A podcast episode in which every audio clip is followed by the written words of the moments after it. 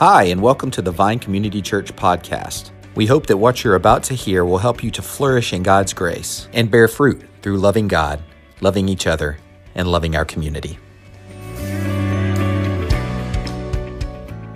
I just want to point out uh, that, first of all, it's, a, it's just a joy uh, to be singing and worshiping with you um, here in person, those of you online. I want to point out that we were just singing um, the first two songs laid out. It wasn't just songs that we sing, they laid out the message of God's Word, the message of the Bible. If you go back and look at those later this afternoon, just watch through that and the promises that God makes. And then just the simplicity of running to His arms, running to His hope, running to His rescue. I love joining together um, and singing with you, and I love the opportunity to look together to God's Word. I was talking, and, and by, the, by, the, way, if you don't know, my name is Tim Barton. I'm the pastor of Family Ministries here. Um, I was talking with uh, our very thoughtful and wise youth pastor um, earlier this week, uh, Andrew Collins, and as we were talking, uh, Andrew used an illustration that, that, I thought was very good um, about how the, the COVID and response to COVID, the other things going on in our culture, um, how they're affecting us. And he, and he said that we're like rocks in a stream, um, and, and the stream is the, all this stuff going on um, in, in the world, and how it's as it continues to run over us, um, I mean, r- flow over us, it's molding us, it's shaping us, it's, it's changing us in ways we don't, we don't even realize at times. But I also looked at Andrew and I said, Yeah, that's, that's good, Andrew. And sometimes I kind of think, I feel like I've just rolled over into the rapids and all, the, all this stuff's doing is just beating me to death, um, just pounding me uh, day by day.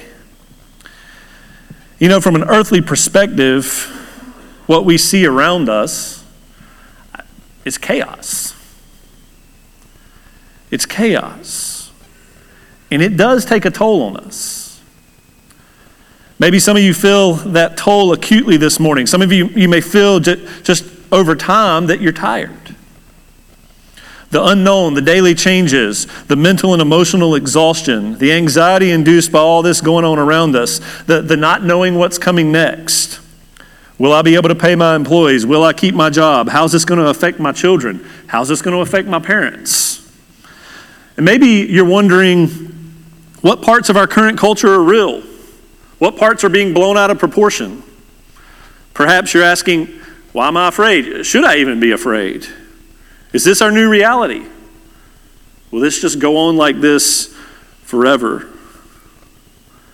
But this morning, I want us to see that the Bible says that these circumstances are not beyond God's control. And so we're going to see today how we are to live as followers of Jesus in the chaos. If you're a follower of Jesus here today, that's, that's what I want you to listen for. Um, the, the remainder of our time is going to talk about how do we live our lives in the midst of the chaos around us. And if you're not a follower of Jesus, whether, whether here in person or watching online today, I want to ask you to consider these things that we talk about today. Because what you're going to hear today is, is again, what, what our lives as Christians should look like in this, in this culture, in this time. And as you listen and as you hear this, you're going to realize well, the Christians I know don't do this perfectly. And I'll go ahead and tell you, the Christians around you in this room, uh, we don't do this perfectly, what we're going to talk about today. But would you consider how you might view Christianity differently if the followers of Jesus did begin to change and live this way? And then would you consider the difference it would make in your life if you believed these things we're talking about today? And we're going to look at Jeremiah 29, verses 4 through 14, which is probably a pretty familiar passage for you. And as you, we get ready to do that, I want to give you a little bit of background because th- there's some background needed for this passage and then the, the message itself this morning. We need to realize as we come to this, this is written to Old Testament Israel, um, and the, the original audience then is so is the Israelites who are God's people and at this point in their history, they've been taken out of their land, the, the land of promise, and they've been taken into captivity in Babylon. In Babylon, they're, they're there because of judgment. They had continually disobeyed God They had continually ignored God, the God who said, I love, I love you, the God who's taking care of them. They continually ignored him and disobeyed him. And so they were taken from their homes, their native land, into this place of captivity, this place where they were foreigners, this place where they were enduring the harsh reality, the chaos of living in another land. Now, I say all that, and you might think, yeah, okay, how does this apply to me? What's this going to mean for me today? This was a sad time for the people of Israel. They were discouraged, their lives were in chaos. And I want to remind you this morning that, that we, as followers of Jesus, are also living in exile. We're also living in a foreign land. Why do I say that? Because this world was created perfect. The world was created perfect. There was no sin, there was no disorder, there was no chaos. But due to sin, Adam and Eve sin, um, our first parents, the first people God created, due to their sin, and then due to our own sin as well, that continues, the world's in chaos. That, that's why we know when we look around things aren't right. That's why we know that, that this broken world is a foreign land for the people of God. Our country, America, is part of this broken world. Now, we love the heritage of our country. We pray that the Christian heritage we have won't be lost. But the truth is, whether it's lost or not, America is not the promised land. And our future hope as followers of Jesus is not in deliverance from our circumstances in this country our future hope is not in a political party. Our future hope is not in some movement. Our future hope is that God is at work rescuing his people, and God will bring us to his promised land.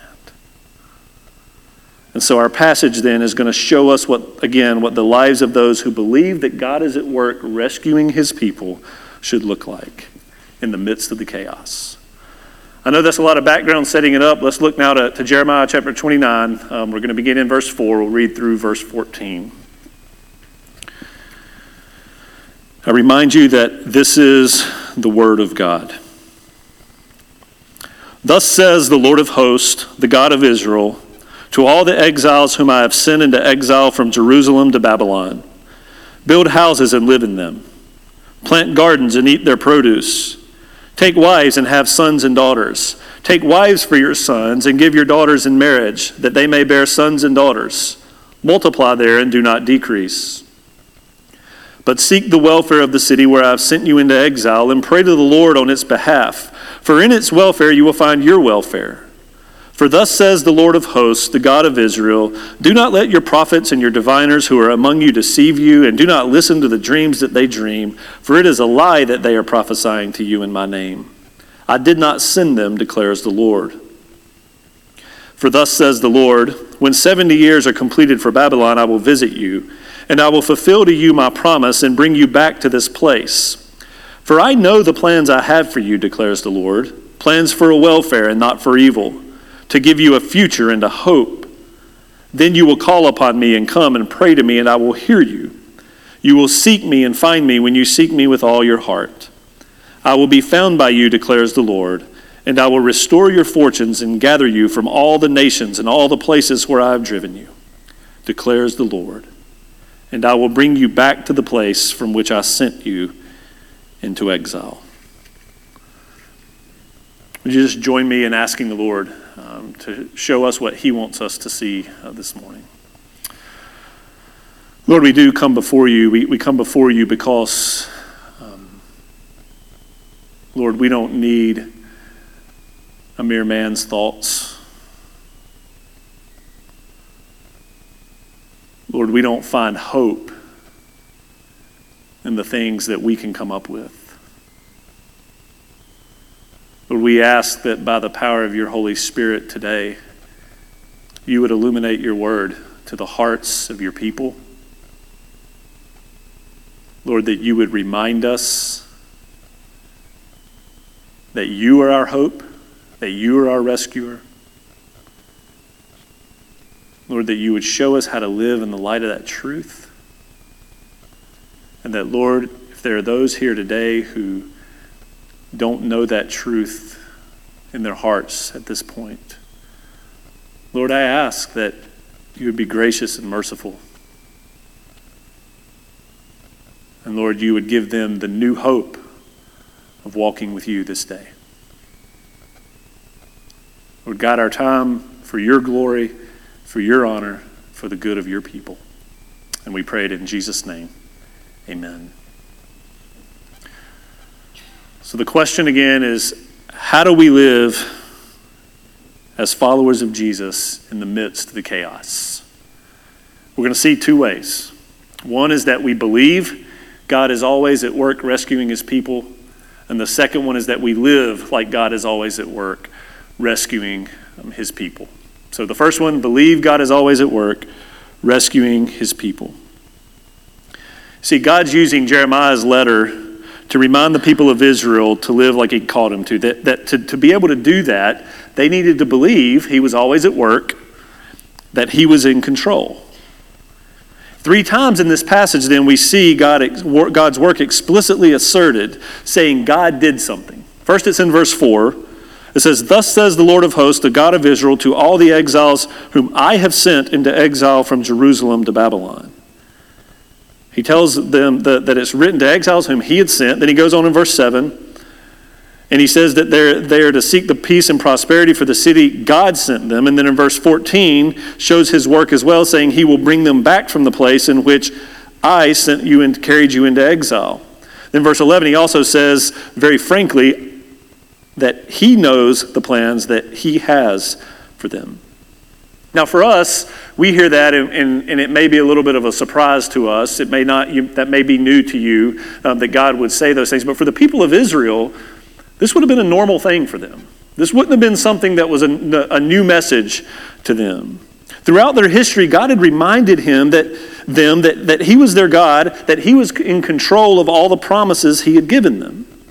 And, and after their previous slavery in Egypt, um, uh, Joseph had gone to Egypt. The, then Jacob, Israel, and all the, all the brothers and family came to Egypt. They grew up in Egypt. Um, they grew big, and then they were under persecution and slavery.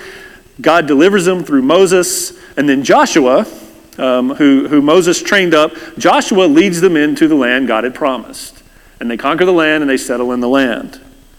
Now, as, as Joshua, after, they, after all that had happened, long before the occurrences of our passage this morning, Joshua was about to die.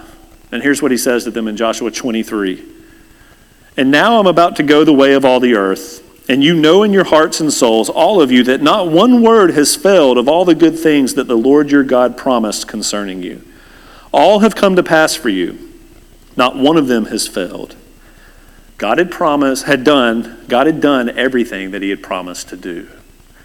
And the people of Israel were reminded of that over and over and over again.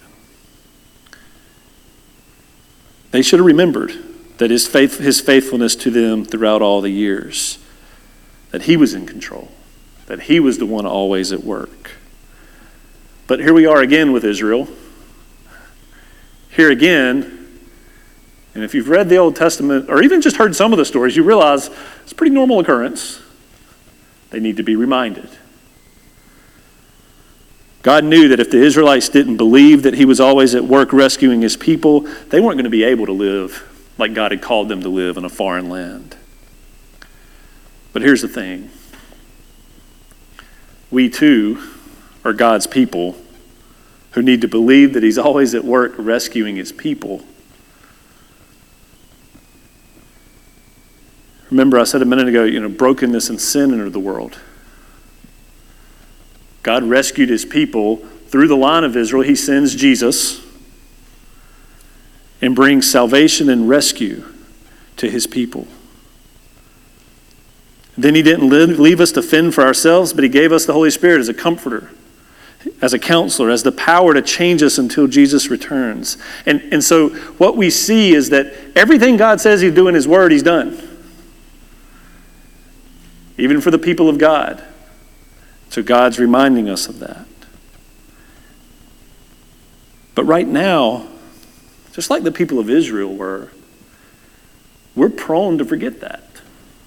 We're prone to forget that because we become focused on and, and maybe even scared of the things the world tells us to focus on, the world says to be scared of. Maybe like pandemics, race riots in our country, fear of what might happen next, all while wrestling with the chaos of our own lives. You know, kids, how many of you are sitting here thinking, oh man, what's school going to look like when we have to when we return? Are we going to have to wear masks? We're going to have to do these things. So, so that stuff affects us, right? It's kind of chaotic in our lives. Parents, you may be thinking, okay, kids are going to go back to school, and, and they go back to school, and how long is it going to be before they're back home again? And we got to figure this all out again. And so this, this chaos kind of stirs up. Or we're thinking, what if I lose my job? What if my health deteriorates? What if my spouse and I have to work from home together for the next year? But the call for each of us as followers of Jesus is to look back at the moments when you realize this world was not as you had hoped it would be. And recognize how God, in the little things, has shown us his faithfulness. How God, in the big things, has shown you his faithfulness. Kids, if you don't do this at home, uh, I want to I wanna encourage you to do something. All right? Y'all look at me for a minute. I'm going to make you stop and look up at me for a minute. I want you to remind your parents, okay, that every day to thank God for something. And one of the reasons we do that is even in the little things where we thank God for something, even in those little things, we learn to realize that God is faithful to his people, that God is at work rescuing his people and we see glimpses of it even in the little things every day. Can y'all do that for me? Remind your parents? Okay, good, thank you.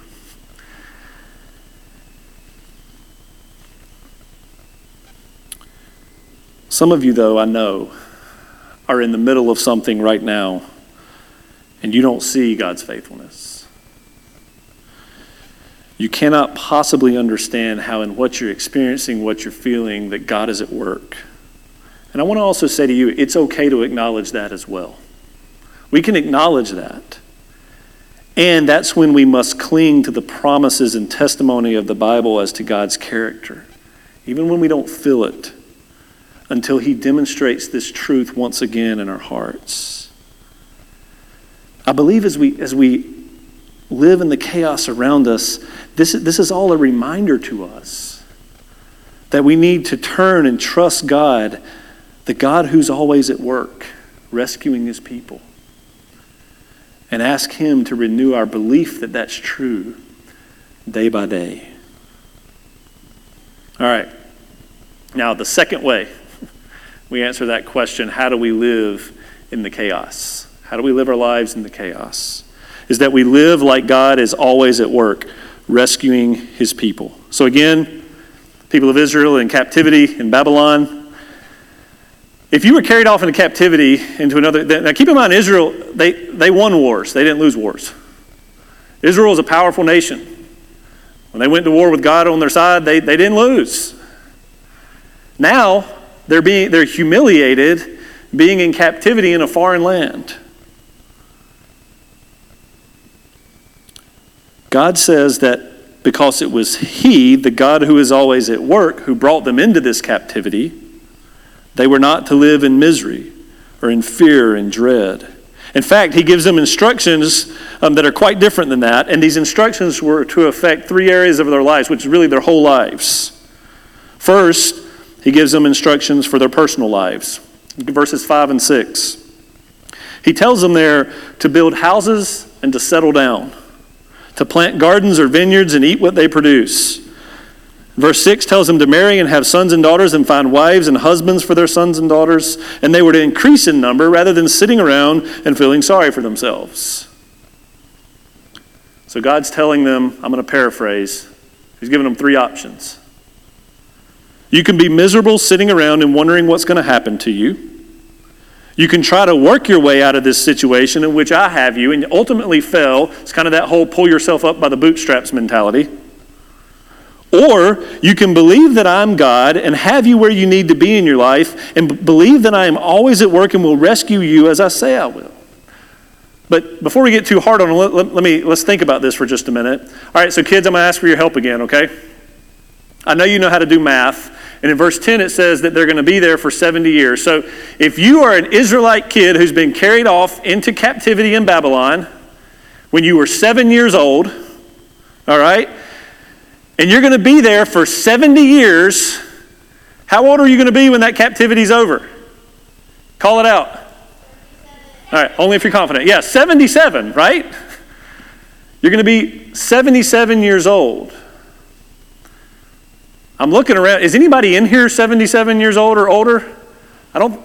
Oh, oh, we got somebody. All right. That, that feels like, right? That feels like a long time, right? In some ways. I know in other ways it goes by fast. that feels like a long time. And, and here's the deal here's what he's telling them you need to live like you believe I'm always at work, res- rescuing my people, even though many of you, Israel, are going to die in Babylon. And most of you are going to live the majority of your life in Babylon. You need to live there believing that I'm always at work rescuing my people.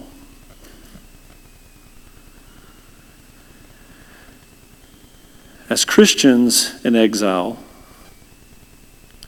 you know, we really don't have to say for, for our application that we need to build houses and live in them, plant gardens, or take care of our food things as we need to. We, we, don't, we don't have to say we need to marry off our children. We're pretty good at that. Right? That's part of our society. We do that. Okay? But our life should reflect that we believe God is always at work rescuing his people. And so our life should reflect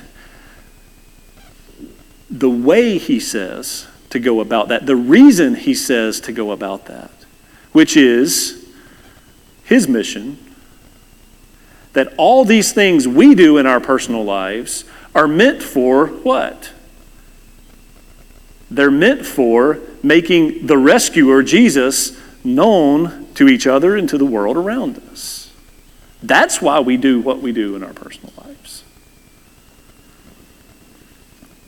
He also tells them how they're to live in their societal lives. We see that in verse 7.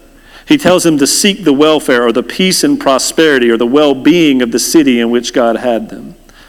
Um, you know, as, as you read that, you realize at least some of the Israelites probably hated the people who had them in captivity. They probably wished to see harm done to them. And you've got others who, at best, were probably apathetic to the welfare of the society and really just trying to get by, just trying to take care of themselves until their captivity was over. God tells them instead that their job is to seek the welfare, the peace, and the prosperity of the land and show God forth by their actions. As Christians in exile, are we seeking the welfare of our society by lovingly promoting what God says is right or needed? Now, I want to be clear that that's more than just doing some good stuff in our community. That may be part of it, but it's more than that. So let me say it another way. Do we care enough about the people, the community, and the world around us to promote the only thing that will bring peace and ultimate prosperity. What is that thing? It's knowing the rescuer, it's knowing Jesus. And just a quick aside remember, biblical peace and prosperity, as described in the unfolding of all of Scripture, is not the money, health, wealth, not about better circumstances. It's always about, as Scripture unfolds, knowing Jesus in the midst of the chaos. The passage goes on, though, and says at the end of verse 7 that the people of Israel are to pray for the society, they're to pray for their leaders. The ruler that was over them is the one that God had put there. And so they should pray for him and for the kingdom in which they live. Because that, that probably would be good for them but more importantly, it would be good for the mission that God had to rescue his people. In our society, we have leaders and rulers, and likely have a time coming when a majority of our leaders and rulers don't follow God. But that doesn't release us from praying for them and from praying that they and this country would know the peace and prosperity of knowing God through Jesus. Because that's the mission that God has given us. If our leaders, as we pray for them, come to know the peace and prosperity of knowing Jesus, number one, that's the whole mission of God. So we know it's good from that perspective, right? That's what He's called us to. And, and the side of that is that the extra benefit of that is it would be good for our country too.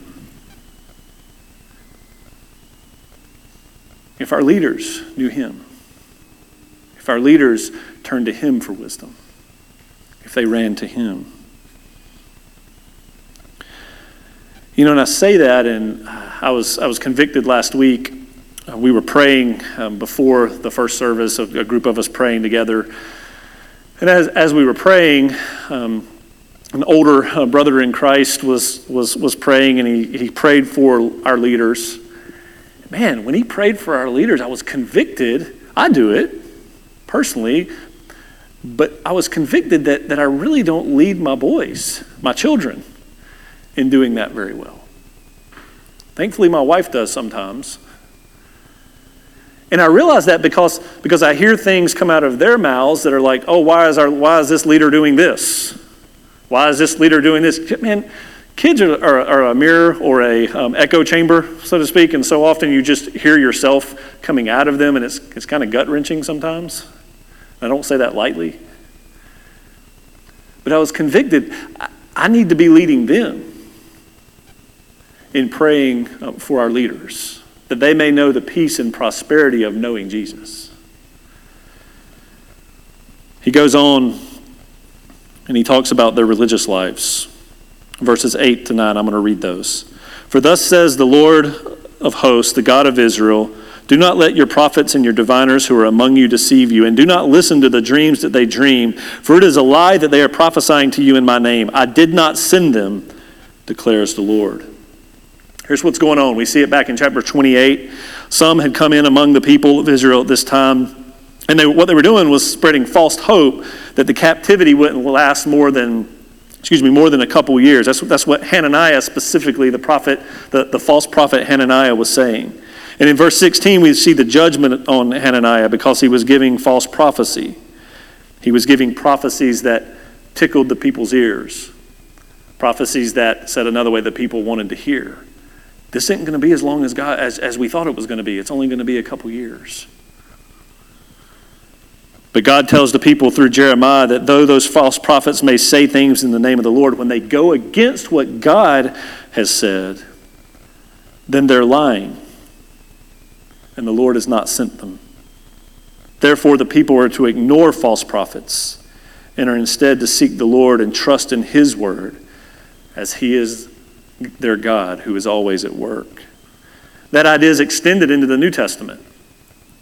So in the New Testament, and we saw this a couple a few weeks ago in 1 John uh, chapter 4 verse 1, it says we're to test to see whether the Spirit is from, is from God, to test to see whether the things we're hearing are from God, because many false prophets have arisen. And in our day, we're not exempt from this either.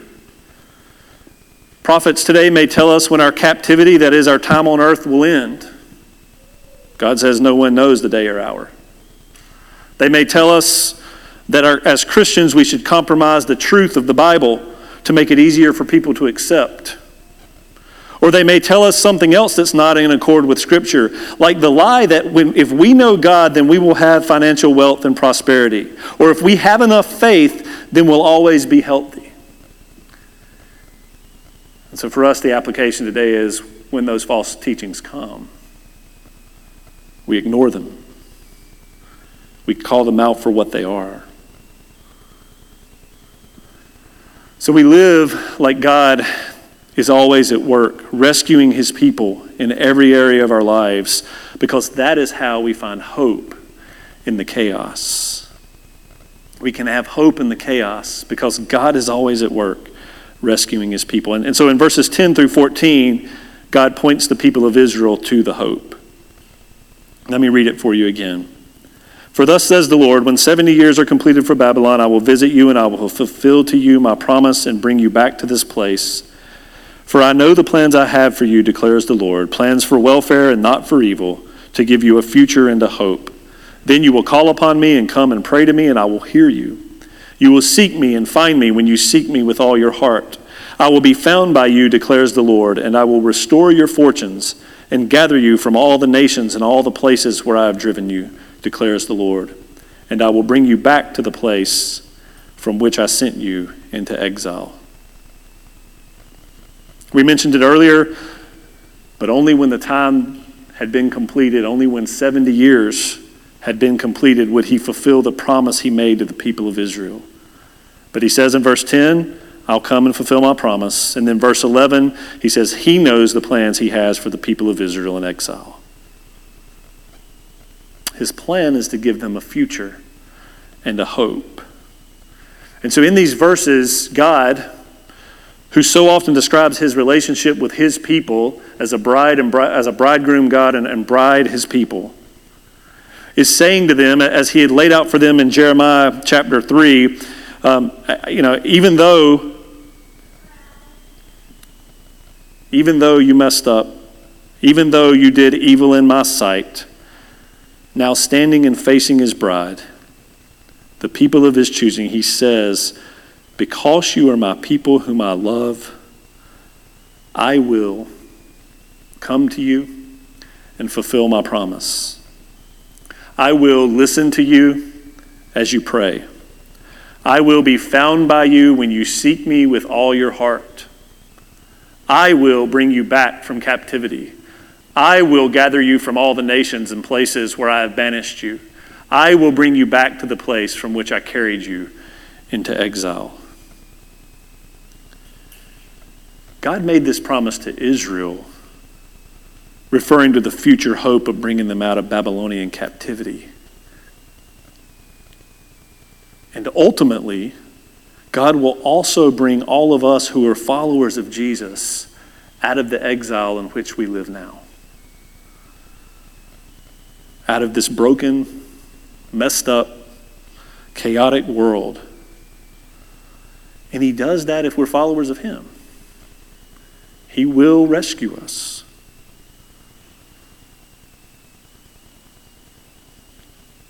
If we've acknowledged, or we will acknowledge, that because of our own sin and brokenness, our only hope is Jesus, Jesus, who is God's Son, who lived the perfect life, who died the death that we deserve, paying the penalty for our sin, and rose again, defeating the power of sin. If, if we'll say to Him, I know I need you. I know you are the only hope for the chaos in my life and world, then He will rescue us from this broken world. He will deliver us safely home to the true promised land, one that's not been marred by sin, the land with no crying, no death, no sickness, no misery, no suffering, no hopelessness, no fear. And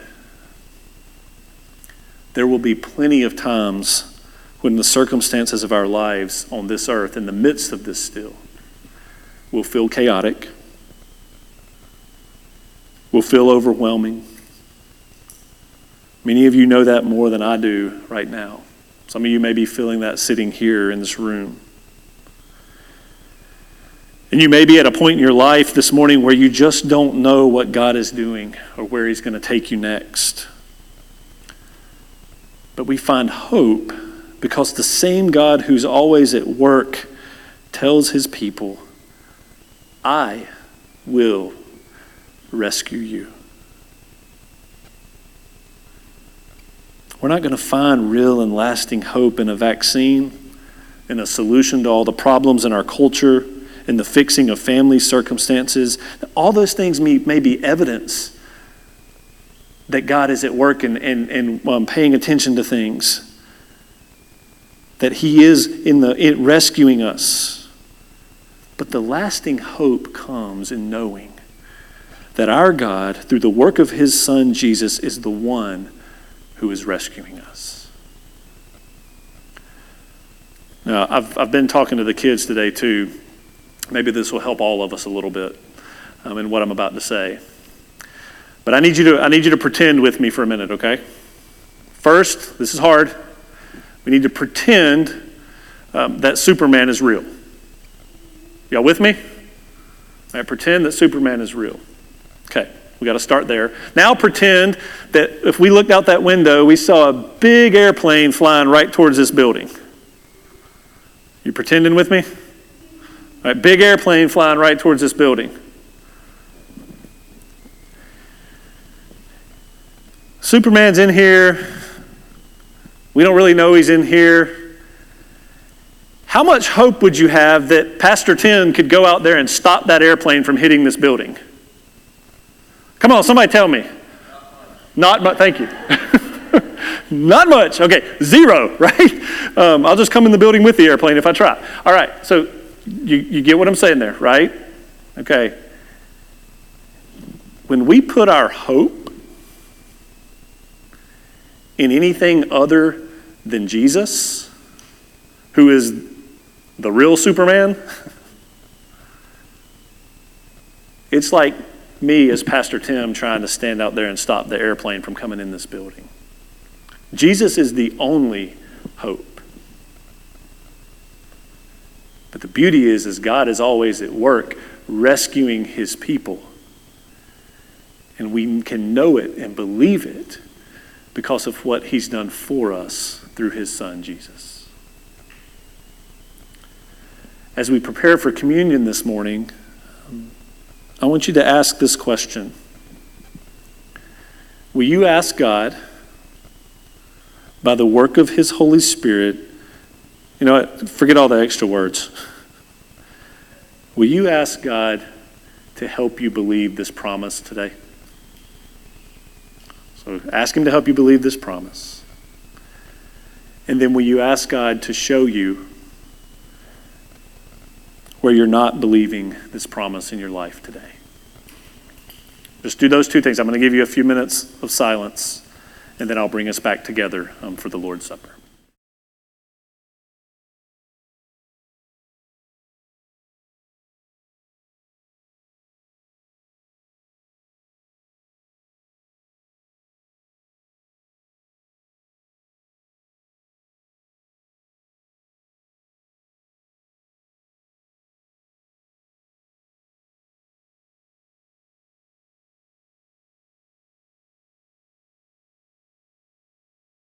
The Lord tells us that if we confess our sin, He is faithful and just to forgive us our sin and to cleanse us from all unrighteousness.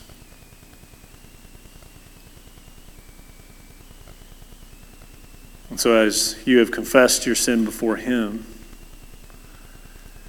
receive the truth again today that He loves you that He will rescue you. We pray this in Jesus' name. Amen. Thanks so much for joining us for this podcast. For more information, you can visit us online at thevinecc.com, download our mobile app, or visit us on Facebook or Instagram at thevinecc. Have a great week.